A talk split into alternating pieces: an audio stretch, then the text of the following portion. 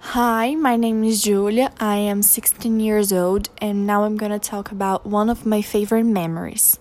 So, this happened in 2015. I was 10 years old, and I traveled with my mom and my dad to Chile, and was a very special moment for me because I got saw my uncle, and we haven't seen each other for years, and we used to be very close, so he's someone special in my life, and I really missed him by the time.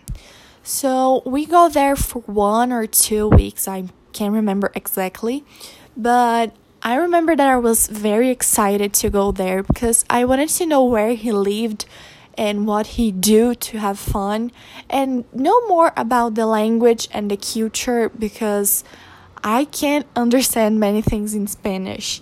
So it was cool to see how it's different from living here and living there. It's something extraordinary for me. So I we don't have many photos because they are with my uncle and he's a little bit lazy so he probably missed them but I know that the most important is that I remember things that I won't forget never because those are really special for me. And I can't remember many things because I was too young. I was 10 years old. But I can remember when we got into a restaurant and we asked for a rare steak. No, actually, we asked, we asked for a medium steak.